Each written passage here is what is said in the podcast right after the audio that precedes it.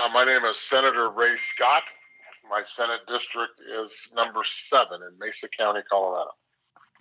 Thank you for joining the program here today. And wanted to bring you in for a couple reasons. One is to talk about Weld County and the succession to Wyoming headlines I've been seeing pop up. And the second one is to get your thoughts on kind of how the Green New Deal and the, I call it the uh, Mad Green Rush, is what I call it now, to do this renewable thing. I really felt like it was tested this last week as America experienced a, a cold down in tes- Texas, especially. So we'll get Senator Scott's opinions on that. But how you doing today out in Grand Junction area? Right, that's where the, that's where Yeah. you're kind of at. Yeah, that's that's my district, and and uh, yeah, we're doing great out here. Okay, and you guys are big natural big natural gas out there, right? Yeah, we're we're predominantly 100% natural gas. We we have very little oil west of the Continental Divide. So our our whole basin, the Piceance Basin, is natural gas. That's what we produce over here. And how much of your district would be impacted by uh, executive order federal leases with uh, Joe Biden? Have you looked at that yet? Kind of pop question, I know. It's uh, but I thought as long as we're yeah. talking, hey, Well, it, it's a huge problem for us because we're about 76% federal land. So it's going to have a major impact uh, on new permitting uh, for anything on federal land. So yeah, we're we're you know we're kind of bracing for impact, um, which is unfortunate, but it's uh, it's what we're stuck with right now. we had uh, Mark Gordon, governor of Wyoming, on the program last week, and one of the questions we actually had written down was about the Weld County succession because I saw it pop up in the USA Today about three, four weeks ago.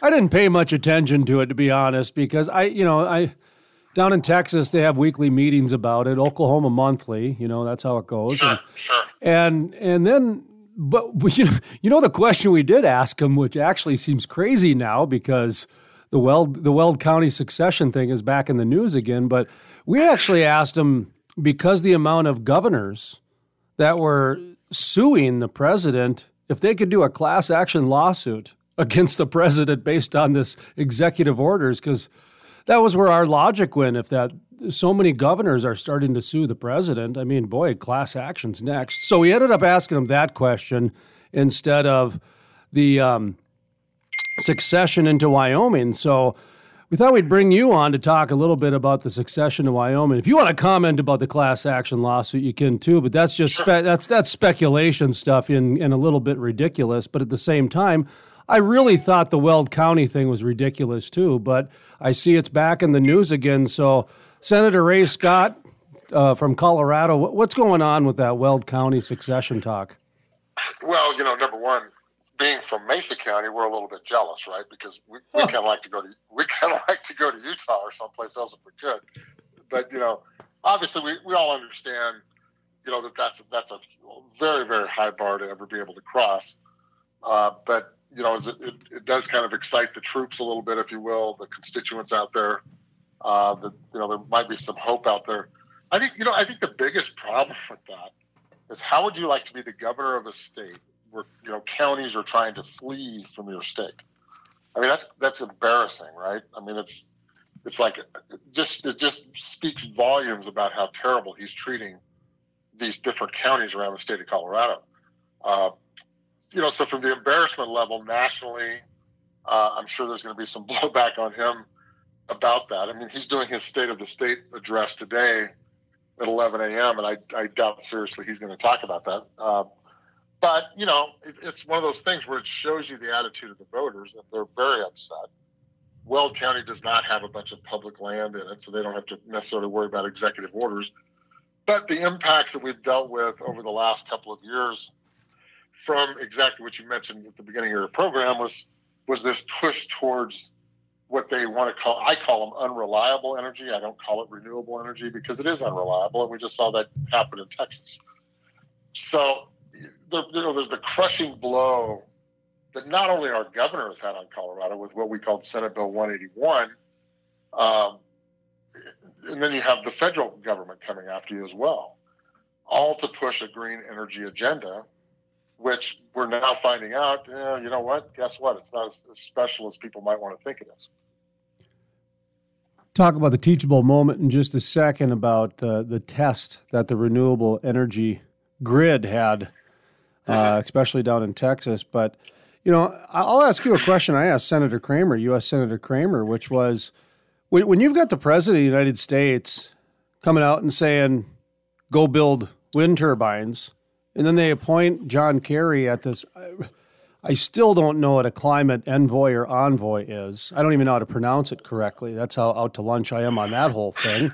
And then there's a climate Caesar on top of it. So you got a Caesar salad and an envoy. It's just un- unbelievable. But well, it's, it's, a little bit scary because at, at, the end of the day, that can really dictate every single part of our life. So pe- people should not take their eye off of that slowly growing department of, of, of overreach, but that's a different topic for a different day. But um, I, for me, what I'm looking at here is that when you've got these, you know, I mean, they, they call the president, you know, the leader of the free world, and when he when he's telling people, you know, TS go back, but like kind of back when Clinton told people the, the coal miners stop stop mining coal and start coding again, and and uh, now they're saying stop doing fossil fuels and go build renewables. It to me, it just smacks of rank prejudice. And and I, I just I you know you're from Colorado, so I think you're kind of in the lion's den of what's known as rank prejudice. But just kind of your thoughts on that, because I, I just you know Senator Cramer had some comments on it, and I'd like to hear yours. Well, you know, it's again, it's one of those things that we've been dealing with for several years. Even though President Trump was doing a great job of getting, making us energy independent, you know, we still had problems within certain states, and Colorado was one of those states. And yes, I believe in sovereignty of the states and the Tenth Amendment and all those things. But the overreach, in our case, on federal lands was still in place for the almost the entire four years of President Trump's term. And we tried different things to try to get that pressure off of our federal lands so that we could do more energy production. Uh, but as you know, there's kind of a glut of natural gas worldwide, and there were some other issues with, with cost of doing that. but the overreaching problem we have now is now we have a president that is very, very clear that he is anti-fossil fuel. You know, he didn't. You know, he obviously wouldn't say that during the uh, the campaign, but right at the end, he finally let it slip that you know he was going to eliminate fossil fuel. So that's the path we're on. And then to have somebody like John Kerry, who you know obviously is a political hack, we know that. Yes, he will have impacts on all types of, of, of production and energy and all the things we, we're, we're worried about.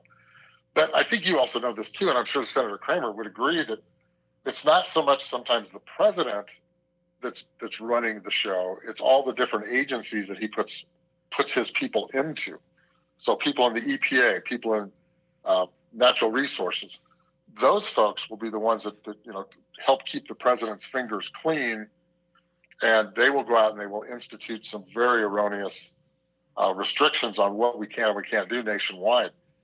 And we've seen that here in Colorado. Governor Polis has been very crafty at how he's done this but he's from the Obama administration. Basically, that's when he served in Congress. And he learned very well that you have your agencies do the dirty work. And then you can stand back and say, well, my fingerprints are on it. And I, and I think that's where we're at now. Unfortunately, to your point about the governor's filing lawsuits, that's exactly what's going to have to take place. Uh, this will have to be settled in the courts. And uh, if nothing else, hopefully that puts a stop uh, to them going forward with any crazy plans that they might have but of course it's going to cost millions and millions of dollars and a lot of energy and eh, you know by the time they settle something in the lawsuits you know hopefully joe biden is gone. He's no longer the president. So we're in a crazy time here on multiple levels and that just you know the, the idea of john kerry of, of having any idea of what to do with energy is just absurd my understanding is uh, Senator Cramer said he's got the largest fossil fuel footprint of any of the senators, oh, and, and no. so ironically, he's the one in charge of it now. It's just great. I mean, you just can't I make know. it up. Uh, I do want to ask you about so Texas is is kind of under the spotlight right now, and they should be. And I, I've said this on my podcast for the last few days and on the radio show that that photograph of the helicopter de-icing the wind turbine is probably the best piece of public relations to come out of the oil and gas industry in 10 years. It's unbelievable because unbelievable. a picture shows a million words there that th- that just says it all. That at the end of the day, do you want everyday energy? And if you do, well, you need a helicopter that's got to de-ice your platitude world. So um, sure. I, I look at what happened down in Texas as – a tragedy, but at the same time, it was the first real test for renewable energy because Texas has got a big portion of their grid now devoted to renewable energy, and they they they they were not prepared at all. New York, New England. Just talked to the guys at Cabot Oil, fourth largest natural gas company in the United States. They're paying five, six times the amount in New England than they are in Pennsylvania because of the political uh, whatever the governor put, how he wants foreign uh, energy imported in rather than stuff from Pennsylvania. You can't make it up. Again, it's it's it's really really remarkable. But talk to me about whether you think the renewable, uh, you know, the whole movement passed or failed down in Texas. Well, obviously they get a they get a grade of an F, uh, total failure on, on their part. And I kind of go back to a conversation I had with Secretary Perry up in a conference we were at in Salt Lake City a, a couple years ago, and Governor Herbert was there also from Utah. And we were having this little chat about Texas in general.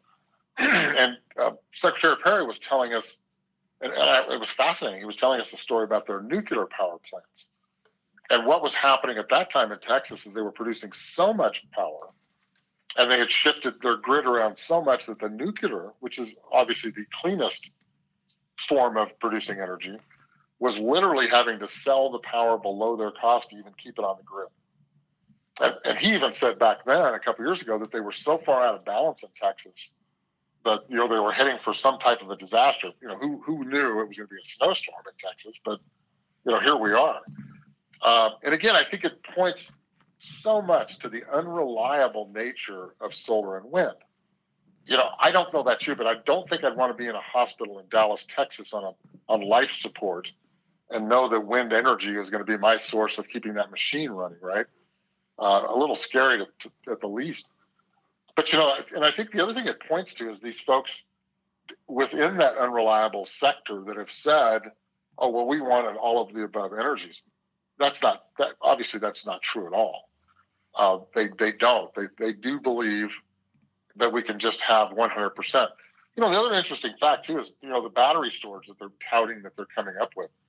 Well, I, I read something the other day where the entire United States could only last something like 14 minutes on the storage that's available today. That's it. So, you know, 14 minutes you can't get to your car quick enough to get out of the house, right? So they are so far behind the curve on getting this storage, the battery storage, uh, in place to be even be able to handle a, a, the you know the most minute degree of storage for a case like what happened in Texas. And now it, you know there's going to be a spotlight on that. That is remarkable because um, about a decade ago, I read that we had a half hour of storage, so we've lost 15 minutes in the last yeah, 10 years, yeah. which yeah. Do, which makes sense because we've added a lot to the grid. We've, I mean, exactly. every, everything now is powered from our bikes to, you know, whatever. And so it's, um, that was an eye opener to me because I've been hearing about the terawatt of storage for 10 years. And sure. I've, I've heard, I've heard Chicago, for example, they've only got a few hours of, sto- of, of energy storage, you know, and some sure. other cities and things like that. And so it's interesting, 14 minutes, which I believe, I totally believe but just to give the people an idea out there, 10 years ago, it was a half hour. So exactly, exactly. it's going the wrong direction. totally. Um, well, um, just kind of uh, to end the interview, and thank you, uh, Senator Ray Scott, for your time.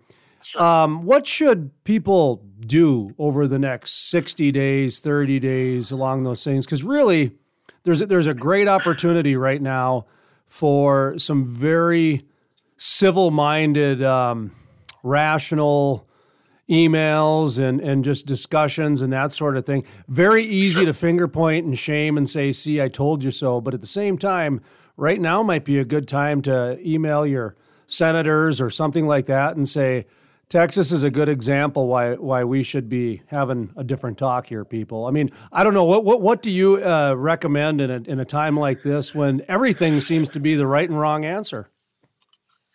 Well, you know, and I agree with what you're saying is they, they need to contact their federal representatives as quickly as possible and, and, and state representatives as well in different states because we are under mandates in Colorado, just like in a lot of other states, to be 100% basically unreliable energy by 2030. Uh, and that, that's just not even realistic. It doesn't even make sense. But I think now it's been exposed in a different light uh, where people that have truly believed that this is the answer, especially if you're a Texan right now, you're, you're, you're finding out the hard way it's not the answer. If we're truly going to have an all of the above energy portfolio, which I believe in, I don't, you know, solar's got a place at the table, wind's got a place at the table, but the, the people that want to push fossil fuel completely off the table have now learned a very valuable lesson. And I think this is going to resonate. And I think, you know, people's minds are going to change. There's, there's nothing more, you know, I can't even imagine, you know, being in some place where you have no heat for 48 hours or a week or, you know, any of those situations.